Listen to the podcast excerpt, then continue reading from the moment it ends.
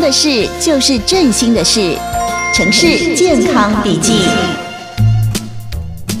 哎，志豪，今天晚上那个迎新餐会，你有没有去问经理要不要去啊？有啊，他就说我们去就好，他不要参加啦。是哦，可是他已经连续两三次的迎新送就没参加了，哎，他自己是部门主管，这样会不会很奇怪啊？还好吧，而且他有出餐费，有出就好啦。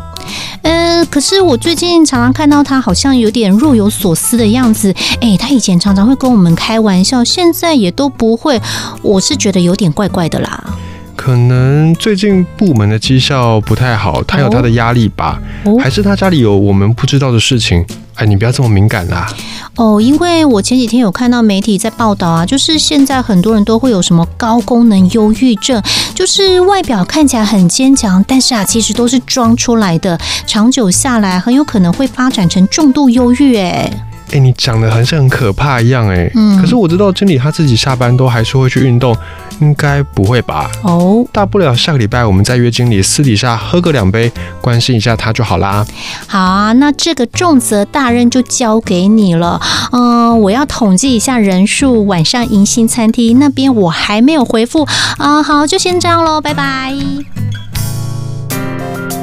好，非常欢迎所有的听众朋友呢，持续锁定我们今天精彩的节目内容。今天电话线上呢，要再度为您邀请到的是振兴医院的精神科医师袁伟医师来接受我们的访问，欢迎袁医师。谢谢彼得，听众朋友大家好。是，其实现代人哦，生活跟工作上面的压力都非常的大，有的时候呢，纵然心有千千结啊，但是外表却总是假装很正常。在忧郁症的患者当中呢，高功能忧郁症其实是最难被察觉或者是发现的哈、哦。所以节目的一开始，想要先请问一下袁医师的，到底什么是高功能忧郁症呢？因为我们一般诊断任何情绪疾病，我们从其中一个诊断什么，就是要影响日常生活功能。嗯，那很多人来就说，我明明就没有受影响啊，我工作照做啊，成绩还是维持的啊、我也是有出去跟人家应酬啊什嗯么的，啊、社交都没有避开，我还是有运动啊。那事实上，高功能忧郁症它的确看起来很正常，这就是它不容易被发现的原因。但是其实它不是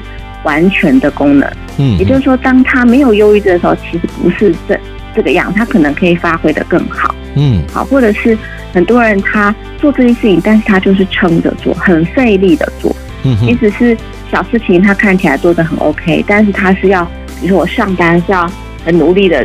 爬起来，好，我很努力的给自己很多的假日要给很自很多的这个自我自我对话，嗯哼然后他花很多功夫让自己出门去跟朋友社交。嗯那这就称好，但但是看外表看不出来，他内在是知嗯道，哼这有可能就是高功能的忧郁症。但是旁边的人他看起来会觉得、呃一样，但是好像比较严肃啦，嗯最哼近比较愤世嫉俗。哦，有些人觉得他很难搞，嗯就哼是比如说我们遇到呃，比如说工作上的伙伴，就是变得很 picky，很很难搞，嗯很哼，找很找茬，很扫兴，有时候还是忧郁症的一个呃表现。是，那但是他看起来做事情还是 OK 的。嗯哼，那他不容易发现，是因为诶，他可能没有那么严重，他不会因为这样就请假不来了，不会这样因因为这样就错做错事情。嗯哼，那而且他可能持续很久，所以很多人以为这个就是他的常态，好几年都这个样子，啊，他就是这样的人，所以不容易被发现。嗯但其实他自己的生活品质变差，然后他的他也没有办法真的发挥自己本来该有的潜，本来可以表现的潜力和他真实的样子。嗯那